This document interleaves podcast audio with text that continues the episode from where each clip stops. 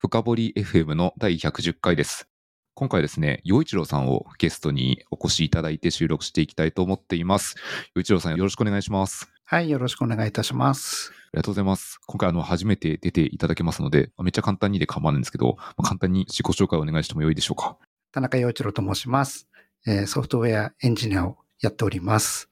で、テーブリという会社に所属していまして、えっと、今はジャスミンティーというプロダクトを作ってます。もともと20代の頃は SIR を転々としていて、で、その後30代になってから、いわゆるウェブ系の企業、ミクシーですとか LINE ですとか、そういったところで、えっと、主にプラットフォーム、こう、ユーザーが使うものじゃなくて、開発者が使う API とか、そういったものの整備をずっとやってきたというバックグラウンドがあります。ありがとうございます。そのプラットフォーム API 前であの以前出されてた本を読みました。めっちゃ前ですけど。ああ、はい。かなりマニアックな本になっちゃったなぁと自分では 思ってますけどね。やっぱりこう、そう、認証とか API とかって使う人は多いけど、それを作ろうっていう機会ってなかなかなくて、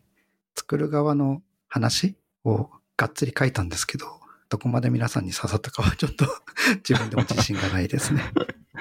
結構あの、どちらかというとニッチな方の話ですからね。おそらくそうだと思います。はい、ありがとうございます。とはいえ、あの、今日、今日お話しいただくのは、えっ、とですね、その API、まあ、API、講義で言えば API かもしれないんですけど、ジャスミンティというプログラミング言語ですね。これを本題にお話をいただきたいと思ってます。で、これは何かっていうのは紹介いただくんですけど、あの、テーブリーという会社でまさに提供されているもので、URL はこのポッドキャストのショーノートの一番上に貼っときますので、これはこれブラウザで触れるんで、ぜひこう、触りながら聞いてもらえたりするとベストかなっていう気もいたしますので、皆様よろしくお願いします。はい。というところでもう早速いきなりも本題に入っていくんですけども、そもそもこうジャスミンティーって何ですかってことを改めて簡単に、洋一郎さんの説明を聞いてもいいですか？はい。えージャスミンティとは、初学者向けのプログラミング学習環境という言い方になります。まあ、スクラッチに代表されるこうブロックプログラミングですとか、Python、JavaScript、Java、C、C++ プラとかいろんなこうプログラミング言語がありますが、やっぱり一番最初にこうプログラミングをする時の体験ってすごく大事だと思っていて、そういった体験がなかなか僕が期待するものって世の中にないなと思っていて、で、そこでよし作っちゃえと思って作ったのがジャスミンティーになります。ありがとうございます。ちょっといくつか聞いてみたくて、多分ですね、このポッドキャストを聞いてるリスナーの方は、まあ、プログラム触ったことがなくてほとんどだと思うんですけど、ブロックプログラミングってやったことない人も結構いると思っていて、そもそもブロックプログラミングってどんなものか聞いてもいいですか？ブロックプログラミングはキーボードを使わなくてもプログラムが組めちゃうっていうものですね。昔の言い方で言うとこうフローチャートを書いていくように、例えば画面にキャラクターを表示するっていうブロックがあって、で、その後右に動かすっていうブロックがあって、まあジグソーパズルみたいな形してるんですけど、それをこう上から下にこうつなげていくんですね。そうすると上からブロックごとにコンピューターが処理をしてくれるというものです。なので、パズルを順番に置いているような感覚で、プログラムが組めますっていうものですね。なるほど。ありがとうございます。で、これがまさに代表例がスクラッチであると。そうですね。なんで、文字を書かないのでほとんど。文法エラーってないんですよ。あー、なるほど。もう、絶対にシンタックスエラーは起きないですね。なんで、こう、子供にも安心みたいな 確かに。ものですね。あの、大学生とかにプログラミングを教えていても、普通にあの、タイプで通らなくて 苦しいみたいなのよくあるんで、それがないってことですね。そういうことです。ありがとうございます。で、ここからもう一点お聞きしたいのは、この中で、こう、洋一郎さんが先ほどおっしゃられてたのは、まあ、僕が期待する、一番最初のプログラミング体験として一番欲しいものがないってところだったんですけど、洋一郎さんの期待するプログラミング体験って、どういうものが期待値なんですか自分の実体験がやっぱりメインなんですが、僕が初めてプログラミングをした環境はファミリーベーシックなんですね。1984年だっけな、7年だっけな。それぐらいに出たものですけど、ファミコンにこうキーボードをつなげるとパソコンになったっていうものが昔あって、で、そこでこう簡単なプログラムを書くと、マリオとかルイージとか、ピーチ姫とか、そういったキャラクターをこう自分のプログラムで動かすことができて、あと、本当に1画面もプログラム書くとアウトオブメモリーになっちゃうんですけど、なるほど。それでも簡単なゲームは作れたんですよ。で、今、例えば見た目に派手で、で、でも自分で作れたみたいな環境って、実は Python とか JavaScript とかそういった主要なプログラミング言語でやろうとすると、おそらくプロでも難しいキャラクターを用意して画面に何かを書いてとかっていうのは結構今難易度が実は高いと思ってるんですね。かといって、スクラッチに代表されるブロックプログラミングだと、本当にこれプログラムなのか？プログラミングなのかっていうふうな疑問もありまして、なんでそのちょうど間をつくものっていうものが実は今世の中にないんじゃないかっていうことをちょっと2年前ぐらいに気づきまして、なのでこれからプログラミングをこう勉強しようっていう人が楽しみながら、でも手軽にこう始めるものってなかなか今具体的に思いつかないなって感じたのがきっかけというか、そこの隙間を埋めるものが何か必要なんじゃないかっていうのが僕の期待だった感じですね。なるほど。確かに JavaScript とか Python で、まあ、何かグリグリ動くみたいな GUI っぽいものを作ろうとすると、結構実はこれコードですからね、大変ですね。そうなんです。そうなんです。で、もちろんライブラリとかいろんなものを寄せ集めていけば、その後は簡単になるかもしれないけど、初心者にとってどんなモジュールを使えばいいかとか、もうそこからしてつまずくんで、確かに。多分実質無理なんじゃないかなっていう気が。おそらくその、例えばその、インポートとか書いてる段階とか、ものによってはこう NPM とか入れてる段階でみんなこけていくと思うので、はい。お大人ですらそこでこう朽ち果てていく人がたくさんいるので。そう思います。で一方でこう、確かにスクラッチはあの、だいぶ僕はあの子供がやってるのを見てるんですけど、だいぶやっぱ乖離があるのは、すごく体感としてわかるところがあります。間がないのは確かにその通りですね。そう、ブロックプログラミングになっちゃうと、例えば、台形の計算、上定足す過程、カッコ閉じ、かける高さ割る2で、普通に式で書けるのに、これをブロックで組まないといけなくなるんですね。ああ、プラスとかのブロックがあるってことですね、きっと。そうです、そうです。なんで、かえって大変になっちゃって、算数をプログラミングしてみようって、多分、ブロックプログラミングやると、かえって、え、何これってなっちゃう。シンプルなことやろうとしてるのに。そうです、そうです。なので、子供が触るもので、四則演算ぐらいしかわからない子供たちに対してのプログラミングの環境って本当にこれが正しいのかなっていう疑問もあったりしました。これちょっともう一個聞いてみたいのは、その今子供たちっていうと子供も結構年齢の幅があると思っていて、特にジャスミンティーで間を埋めようとしてるユーザーペースのって大体どのぐらいの子供とかを想定されてるんですか？最初に作り始めた時は、実は僕の娘だったんですね。当時、小学3年生。?3 年生。じゃあ、8、9歳ぐらいです。あ、9歳、10歳。その発想くらですね。うん。はい。に、いちごジャムでちょっと L チカとか書かせたら、まあ意外とできるんですよ。なので、あ、これもしかしたらテキストプログラミングいけるかなと思って、実は作り始めたのがきっかけです。で、やらせてみたんですけど、やっぱり漢字もなかなか 読めないし、ちょっとしんどいなっていうのもあって、で、その後、4家庭ぐらいに小学生がいる家庭に使ってもらったんですね。実際に全部ひらがなで教材作って。なんですけど、なかなかやっぱ文章を読むだけでも辛いし、あと小学生だとこうお受験、中学受験も控えてたりする家庭も多いし、なかなかプログラミングをこう本腰でやるっていう環境として小学生はちょっと辛いのかなと。ところで、今は中学生、高校生がメインターゲットにしています。で、授業でも高校は情報1で選択すれば情報2っていう科目がありますし、中学でも技術、家庭科の技術の中で結局コンピューターの話は出てきますし、それこそ大学受験でも情報という科目が入ってくると話にもなってますし、これからの日本を担っていくのは今の中高生かなというところで、今はターゲットは中高生にしていますね。確かに中高生であれば、それなりに、まあ、マニュアルとかも読み解く技術というか、その知識量も増えてきてるので、そことしても一個ドキュメントはクリアしやすくなりそうですね。そうですね。やっぱり今、なかなかこう動画で皆さんいろんなことを学んでいくので、長大な教材作ってもなかなか読まれないっていう 課題はあるんですけど、まあ、小学生よりは文章を読む力はあるし、あと数学の知識もありますので、まあ、プログラミング始めるタイミングとしては一番いいのかなと思います。了解です。ありがとうございます。ちょっと今日はですね、後半の方で少し現代の教育事情も聞ければと、情報教育ですね、聞ければと思うんですけど、先にもうちょっとジャスミンティーの、あの、まさに洋一郎さん作られてる中の人なので、そこの中身を突っ込んでいきたいと思っていて、例えば、さっき言っていた、まあ、JavaScript、Python と Scratch の間を埋める言語を作りたいと思ったときに、どっからこれ考え始めるんですか？どう考え始めていったんですか？えっと、実はですね、昔のファミリーベーシック、それのクローンを書き始めました。あ、なるほど。なので、昔の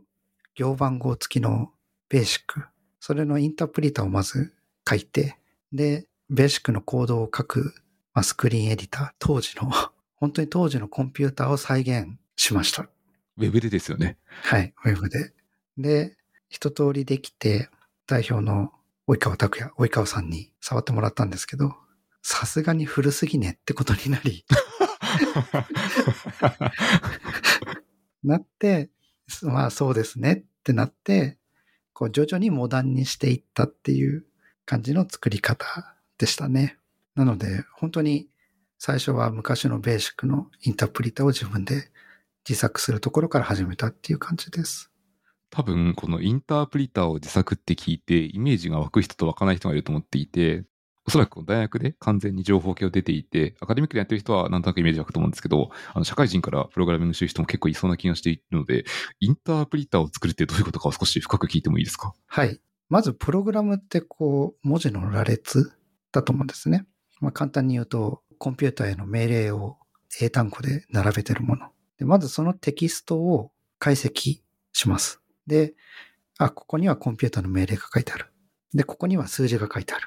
ここには文字列が書いてある。あ、これは式だ。みたいな解析をします。で、解析ができたら、あとは命令が来たら、その命令に対応する処理をしてあげる。で、そのために次に書かれている数字を使ってあげる。で、また、それが終わったら次の命令を見て、やるべきことをやって、っていうのを繰り返していくのがインタープリターの仕事です。ありがとうございます。ということは、これをウェブ上で実現しているので、まさに、まあ、ごくごく区切って、で、パースするみたいなところも JavaScript で書かれてるってことですか？そうです。全部。まあ、元はタイプスクリプトで書いてますが、ブラウザ上では JavaScript の形になって動いてます。なるほど。じゃあまさにこう、タイプスクリプト製のインタープリター、まあ、ライブラリというかその、そのモジュールを、よいちょさん作られてたってことですね。そうですね。ありがとうございます。あとちょっとまた一瞬戻っちゃうんですけど、あの、さすがに古すぎねっていうあの、一言はめっちゃ面白いです。いやー、なんて言うんだろう。プログラムを書くのに今はすごく便利なエディターってあるじゃないですか。IDE とか、プログラミング用のエディターっていっぱいあるのに、いきなり昔のあのベーシックなあの、あれですかみたいな 感じで、こう昔はコンピューターの画面って本当に真っ黒で、そこにこう直接プログラムを手打ちして、10プリント、ハローワールド、で20エンド。で、その後にランってやると、プログラムが動くみたいな、こう、エディターとなんか、シェル、こう、コマンドプロンプトがこう合体したようなものだったんですよね、昔のコンピューターって。それをそのまま作ったんですけど、まあ、作った僕からしてもこれでプログラミングするのは大変だなっていう ふうに思いまして、あさすがにちょっと再現しすぎたなっていうふうに反省しました。ちなみにそのあの、幻のバージョンはどっかで見れたりはするんですか？プライベートのリポジトリですけど、GitHub のコミットを遡っていけばそこまで行きます。あなるほど。はい。たまに動かして懐かしんでますけど、本当に見たくなっちゃった人はあの、テーブルに入れば見れそうですね。見れます見れます。あ、ちなみに、業務委託で何人かに開発手伝ってもらっていて、開発やってみたいよっていう方がいらっしゃれば、手挙げていただけると嬉しいんですけど、その方は漏れなくそのバージョンが見れます。なるほど。ボーナス特典ですね。ボーナス特典。あの、ポッドキャストのショーノートの一番下に、あの、採用ページというか募集へのコンタクト方法を載っけときますので、ちょっと、いや、どうしても見たくなっちゃった場合は、ぜひコンタクトをと思そうですね。います。はい、ありがとうございます。ちょっと頭の戻るんですけど、そう、じゃあ実際にこう、タイプスクリプトを書いて、インタープリターを書いていって、これはスムースにいったもんそれともなんか、洋一郎さん的に、いや、これ思ったより大変だったな、みたいなところはなんかあったりするんですか？えっと、インタープリター自体は実はそんなに苦労はしなかったですね。すんなり書けました。で、あと、式？こう計算式とか、いわゆるプログラミングの式の評価のところも代表的なアルゴリズムがあって、スイッチバックをしていくようなアルゴリズムがあるんですね。鉄道がこう、斜面をこう登っていくときに、こうジグザグに登っていくやり方があるんですけど、あれを使うとうまく式の解釈ができるっていう操作上アルゴリズムっていうのがあって、まあ、それを適用すると式の評価ってしやすいっていうのがあり、それやるとあの逆ポーランド技法みたいな、ああいうものに全部スタックに乗っかるんですよ。ああ、なるほど。順番にいけますね。うん、うん。はいあとはそれをやっていけばいいっていうのを実装して、あとはもう個別の命令ごとにこう処理を書いていくっていう形になるので、そこまでいけばこう命令を自分で自由に増やせるっていう一番楽しいところに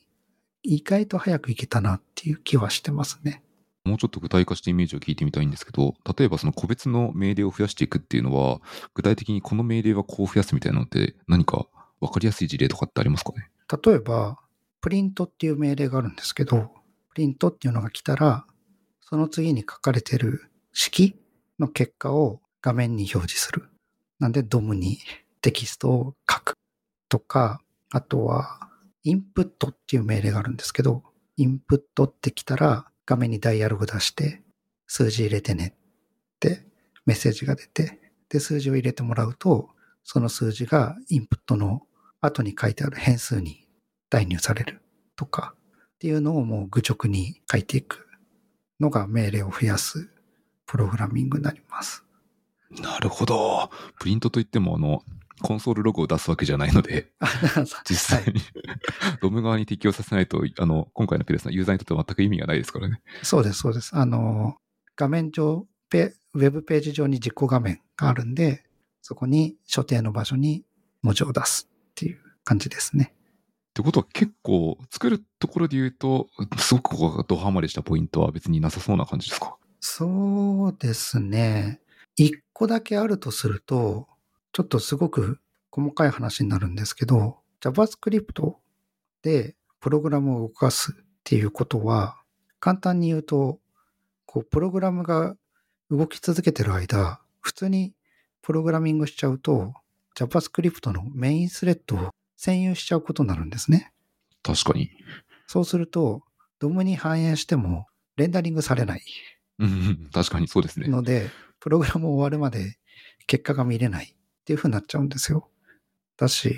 ブラウザによっては処理が終わりませんみたいな傾向が出ちゃうんですね。じゃあ、どうすればいいかっていうところで、まず考えたのは、あの、セットタイムアウトっていうミリ秒ごとに関数を呼んでくれるやつでやったんですけど、あれってすごい短いタイミングでやると、ブラウザーからペナルティ食らうんですね。あ、それは知りませんでした。そうなんですね。あの、何回か繰り返すと、4ミリセックのペナルティ食らっちゃうんですよ。なるほど。なんで1ミリセック後に呼び出しなさいってやっても、4ミリセック後になっちゃう。で、これを回避するにはどうしたらいいのかっていうので結構頭悩まして、で、あ、ポストメッセージを自分に送ればいいんだと。これをペナルティ対処にされちゃうと辛いんですけど、今はポストメッセージ自分で送って、で、そのイベントを受け取って、で、命令実行して、またポストメッセージを送ると、その間にレンダリングフェーズが来るので、それの繰り返しでインタープリターは動いてます。これなんかちょっと僕の頭の理解が合ってるか分からないんですけど、そもそもタイプスクリプト、JavaScript はこうイベントループでぐるぐる回って動いてるじゃないですか。その上になんか仮想的にジャスミンティのループがぐるぐる回ってるような理解をしたんですけど、まあ、そういう理解でも大丈夫かなと思いますね絵。を描くとなんかそうぐるぐるの図が2個できそうだなみたいな。要はイベントループ、実行ってやった時のイベントスレッド、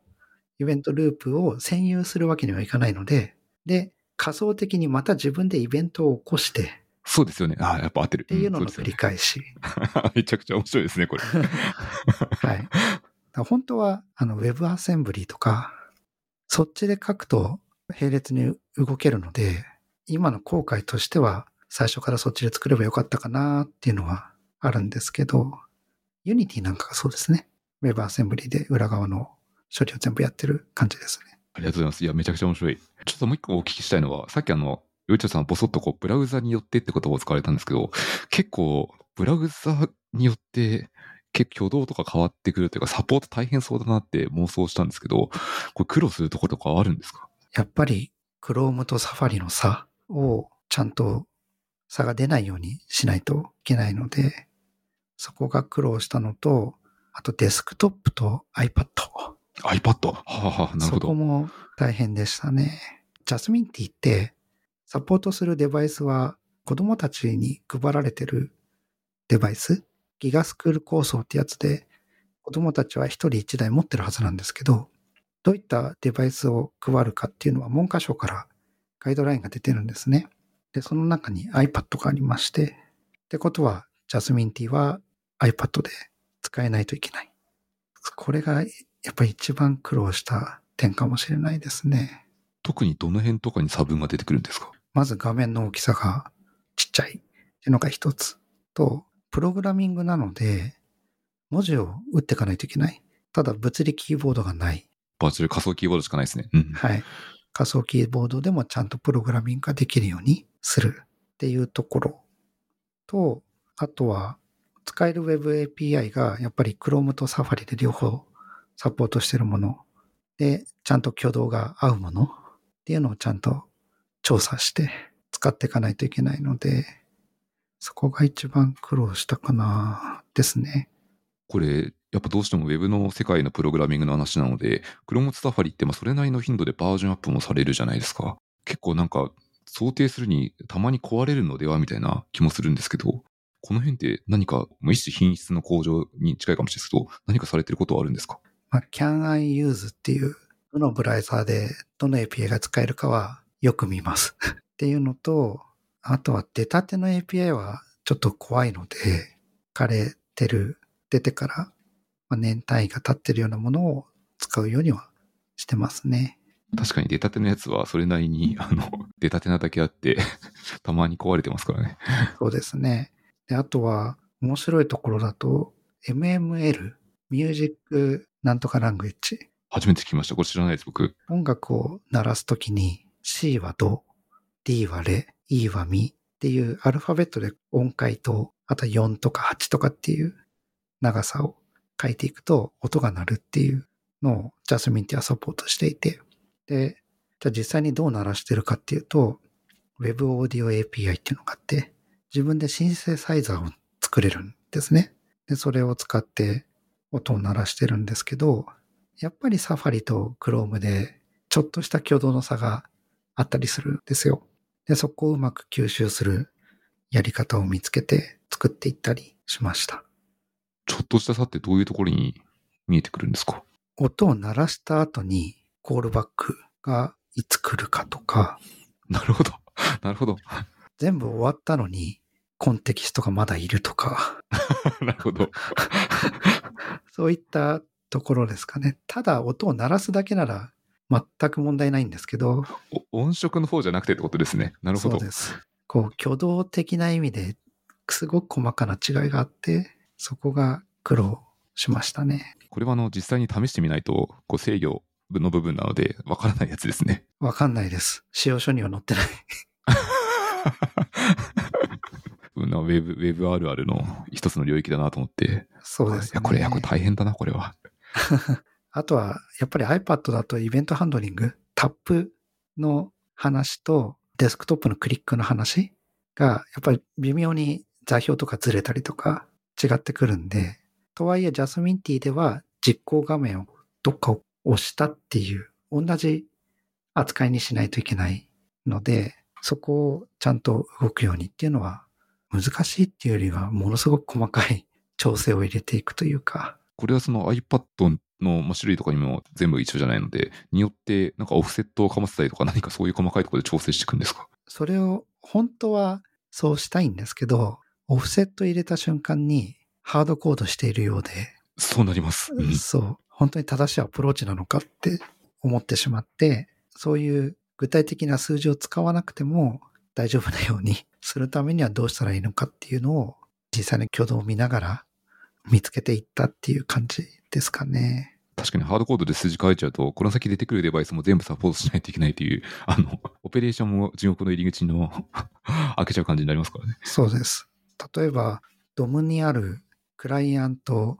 ハイトとか、オフセットハイトとか、高さを取るプロパティが何種類かあって、で、それのどれを使うべきかっていうのが、タップとかとクリックだと、若干、あれ、値違うじゃんとか、なってきて、明らかに横100、縦100のところをタップしてるのに、結果としてキャラクターがとんでもない方向動いたりとか、なっちゃうともう明確にバグなんで、そこを正しく動くようにっていうのは結構大変でした。いや、だいぶこう中身の苦労が聞けて、こうめちゃくちゃありがたいんですけど、ちょっと後半の話もあるんで、あと一個ぐらい、もう一個だけジャスミンティーそのものに聞いてお話をしておきたいと、あ、終わりたいと思っていて、前編パートは。一通り今こう仕上がってるというか、動くところまで来てるじゃないですか。動くというか、まあ、あの僕も触ってみたんですけど、あ、普通になんかこういろいろ書けるなっていうところまで拝見していて、今後なんかどういうふうに進化していくとか、こういう状態になるといいなみたいな、プロダクトの未来像みたいなやつってどういうものがあるんですか？ジャスミンティーのその処理系、言語とか、こう提供してる機能自体をこう増やしていって、すごくリッチなゲームが作れたりとか、なんかコンピュータグラフィックスが書けたりとか、っていう風に話が行きがちなんですけど、あくまでこのプロダクトって初学者向けなので、プロが使えるようにしちゃった瞬間に方向性間違っちゃったかなみたいな感じになってしまうと思ってるんですね。なので、一旦作りたい機能はほぼほぼ入れたので、言語とか命令とか、そういったところはしばらくはもしかしたらあんまり触らないかもしれないですね。それよりは、プログラミングを教えやすいとか、そういった方向の機能拡張をこれからどんどんしていかなくちゃいけないかなっていうふうに考えてます。これ、あの、プロダクトに何を入れるとかっていうのは、これは結構及川さんとかが決めるんですか？誰がどう決めていくんですか？及川さんと僕でケンケン学学しながら なるほど。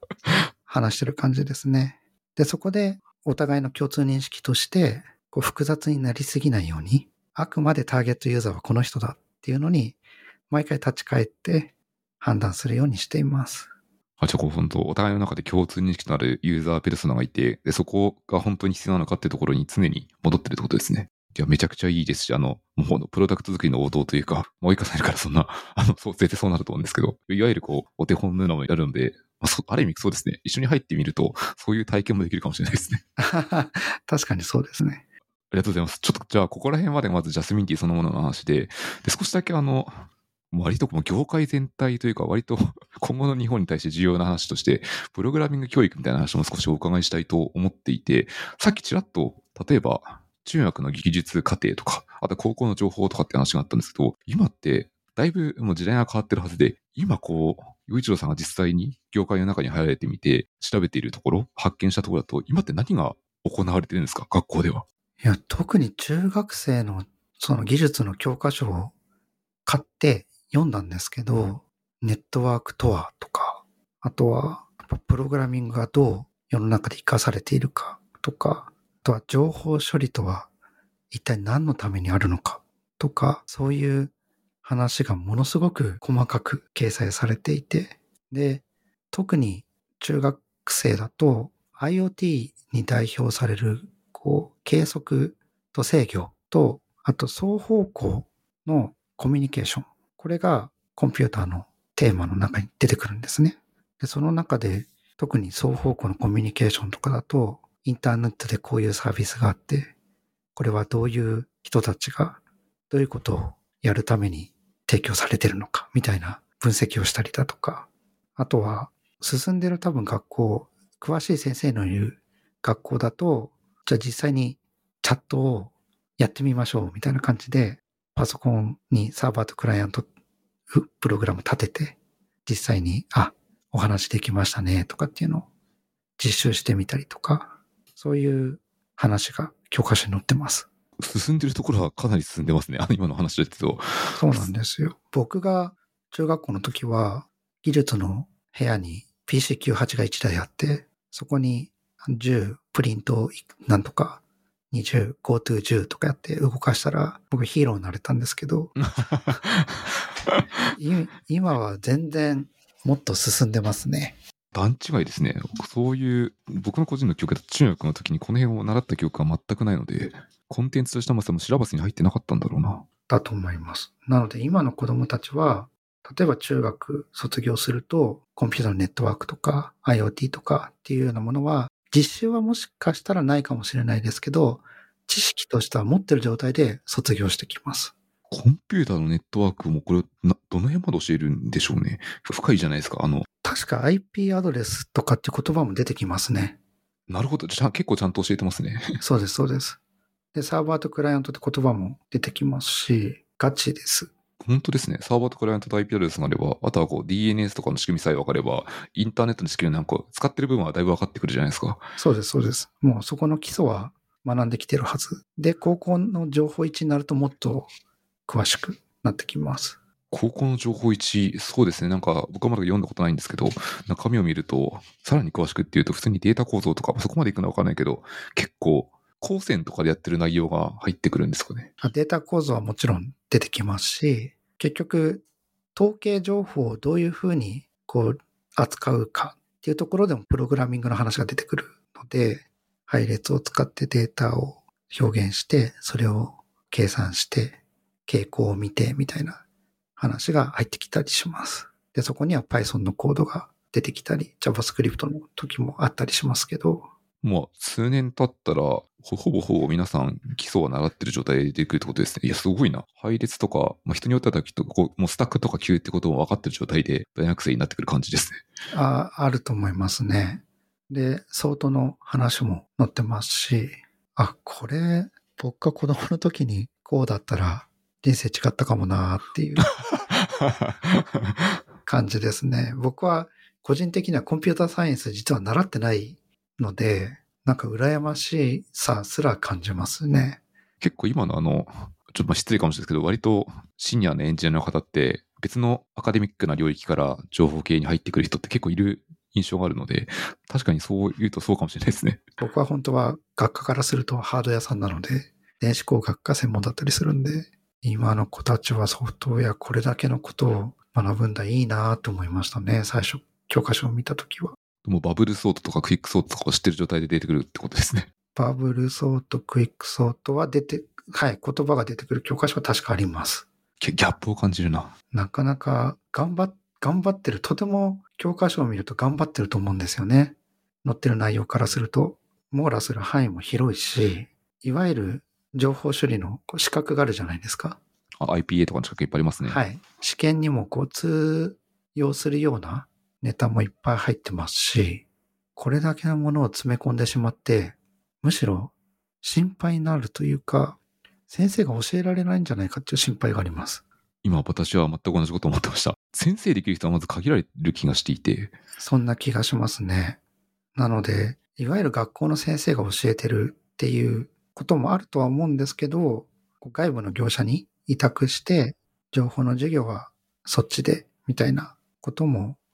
おそらく多いんじゃないかなっていう気がしますし、実際に聞きます。あ、実際にあるんですね。もう、なるほど。ジャスミンティーもとある高校で使われた実績が実はあって、で、その時は別の業者が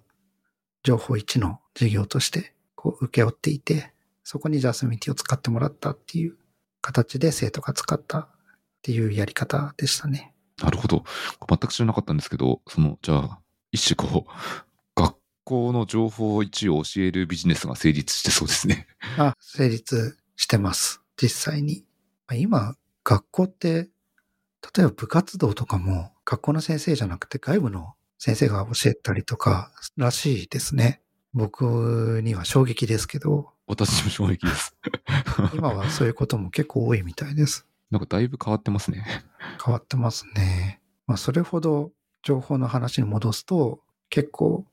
詰め込みすぎていて教えられる先生不足っていうのは今一番大きな課題じゃないかなと思います。いや、これちょっと余談ですけど、なんか現代の今こう普通にものづくりとかプロダクト作りをしているエンジニアって、なんかこの辺ってできることあるんですかね？なんか、下手にこう自分たちの仕事だけを頑張るよりは、ここに投資をすると日本良くなるような気がしますね。あ僕もそう思っていて、できることなんだろうと思ってジャスミンティー作った感じですね。なんで、やっぱりジャスミンティーの一番解きたい課題って IT 後進国日本の復権が一番でかい目標です。で、そこに至るためには、言い方悪いですけど、今のおっさんたちをいくら育てても無駄で、やっぱりこれからを担う子供たち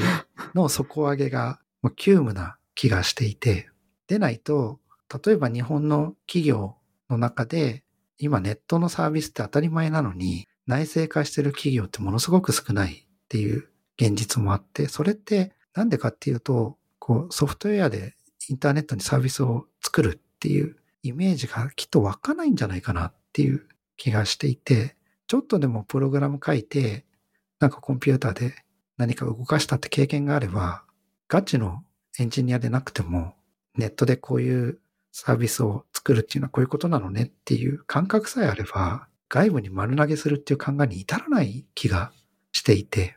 なのでもっともっとソフトウェアを利用するじゃなくてソフトウェアを作るっていう経験がちょっとでもある子供たちを増やしていかないといつまで経っても後進国っぷりは変わんない気がしていまして、で、そのために必要なハードルをできるだけ下げてあげたいんですよね。で、それは生徒たちの理解のしやすさとともに教師の教えやすさっていうところにもつながる気がしていて、なんで知識詰め込み、プラスそれをどう実践していくかっていうところの体験、そこをもっともっと学校でやっていけるようになっていけば、日本も変わるんじゃないかなと思ってます。めちゃくちゃ共感します。うん。そういったことをこう考えてくれるソフトウェアエンジニアが増えれば増えるほど日本の未来は明るいと思っているんですが、それは僕がおっさんになってしまったからかもしれないし、ちょっとわからないですけど。でもなんかすごく共感するポイントとしては、特にあの、まあ、10代の時とか、まさに中高生って10代の、まあ、全盛期とか真っ盛りなんですけど、その時って何かに夢中になるエネルギーが発動すると、とてつもない馬力が多分みんな出るんですよね。で、まあもちろん全員じゃないですけど、一定の人が出ればいいし、かつみんながこうデジタルリテラシーの基礎として、プログラミングのイメージが湧くと、まあ、そもそも内製できないって作れないから外注するわけであって、あ、これぐらいだったら作れるかもなってみんなが思い始めると、全然、そもそも文脈が変わりそうですね。そのはずです。で、そういう環境が本当はあるはずなのに、なんか見渡すと世の中の複雑度に応じてソフトウェア開発っていうのも複雑になっていってしまっていて、なかなか壁が高くなっちゃったなっていうのが今かなっていう感じで、今日の話の初めの方に戻ってきた感じですね。ということはあれですね、ちょっとあそこ一個話そうと思って忘れたトピックがあって、いかにうまく学べるか、いかにこう、滑らかに学べるかって言ったらいいですかね。というわけで、ちょっとちらっとメモに書いてあった教材が大事っていうのはこういうところにつながってくるんですね。そうです。いくら文法が簡単で、ブラウザで開くだけでプログラミングができて、でなっても、やっぱり黒い画面を目の前にしてしまうと、何をしていいかわからない。特に、ブロック型プログラミングと違って、プログラムって自分で書き始めないと何にも見えない、何もないところからのスタートになっちゃうので、第一歩踏んでもらうためには、何らか教えるものが必要なんですよね。で、それは誰かが作ってくれるだろうと思ってたんですけど、そんなに甘くなく、やっぱ自分たちで揃えていかないといけないんだなっていうふうに今思ってるところです。でベストはあれですね、ここはあの、なんか、これまた戻っちゃう、洋一郎さんの本とかにもあったような気がしますが、いかにこうエコシステムというか、みんなが使い始めて、創発的にお互いに学び合うような環境が生まれてくると、さらに良さそうですね。そうだと思います。なので現状のまま、こう中高生に使ってねっていくら啓蒙しても学び方わかんないしっていう状況になっちゃってるのが多分今で、教えるためのものを作ってくれる人たちって誰だろう？っていうところをもしかしたら探さないといけないフェーズなのかなっていう今は感覚を持っています。でそれは自分たちでもできるし、やっぱり同じ風に日本を何とかしようと思ってくれてる人たち、まあ大人になると思うんですけど、そういう方々にジャスミンティーの良さを知ってもらって、ちょっと書けばこんな楽しいことができるよっていうものをどんどんどんどん増やしていってもらえると、うまく循環し始めるかなとは思ってるんですけど、なかなかそのきっかけも難しいし、その、なんていうんだろう、インセンティブがないとなかなか人って動かないので、単に日本を何とかしようで 動かせればきっと日本はこうなってなくって、なかなかそこが今難しいなと思ってるところですね。もしかしたらこのポッドキャストの中でも聞いてる方の中で、割と同じように共感してくださる方が、何かしらきっかけ、トリガーを引いてくれるかもしれないので、あの、多分積み重ねになると思うんですけど、増えれば増えるほど、世の中へ波及する効果はちょっとでも高まると思うので、まあ、少しでもなんかこう、皆さん何かできることがあったらやってくださると嬉しいなという気は個人的にはしますね。本当にお願いしたいところです。というところで結構いい時間になってきたので、そろそろ収録もこれで終えていきたいと思うんですけど、最後にもしあの、うちろさんの方から聞いてるリスナーの方に宣伝、告知などあれば伺えればと思うんですけど、何かございますか？はい。ぜひ、ジャスミンティーというプロダクト、あの URL、あの貼ってあると思うので、そこからこうユーザー登録しなくても試すことだけならできますので、ぜひ触っていただいて、あ、これは面白いとか、これはこうした方がもっといいとか、フィードバックがあれば、ぜひもう気軽にフィードバック寄せていただけると嬉しいです。フィードバックはなんか送るところがあるんですか？ああ、僕の X とか、そういったところで、あと、シャープジャスミンティープログとか、そういったところでつぶやいていただければ嬉しいです。ありがとうございます。これも、はい、残しておきます。あと、あの、今日いろんな話をしましたが、こう将来の日本を担う子供たち、プログラミングもっとできるようになるべきだ思っていただける方がいらっしゃれば、ぜひジャスミンティーを使って具体的に子供たちにプログラミングを教えていっていただきたいですし、ジャスミンティー自体にも何か開発とか啓蒙とかで関わりたいっていう方がいらっしゃったら、同じ風に声をかけていただけると嬉しいなというふうに思ってます。はい。ありがとうございます。今日の関連するリンクは、ショーノートに全てまとめてありますので、ぜひ皆様、興味のあったところをポチっていただいて、アクションしていただければいいかなと思います。最後にこのポッドキャストの宣伝をしております。このポッドキャストは、ハッシュの深掘りというものでフィードバックを募集しておりますので、X の方で何かあればコメントいただけるとありがたいです。はい。ということで、今日は洋一郎さんにお越しいただいて、ジャスミンティーとか、あとは日本の教教育事情ですかね、について、情報教育の事情について語っていただきました。洋一郎さんどうもありがとうございました。ありがとうございました。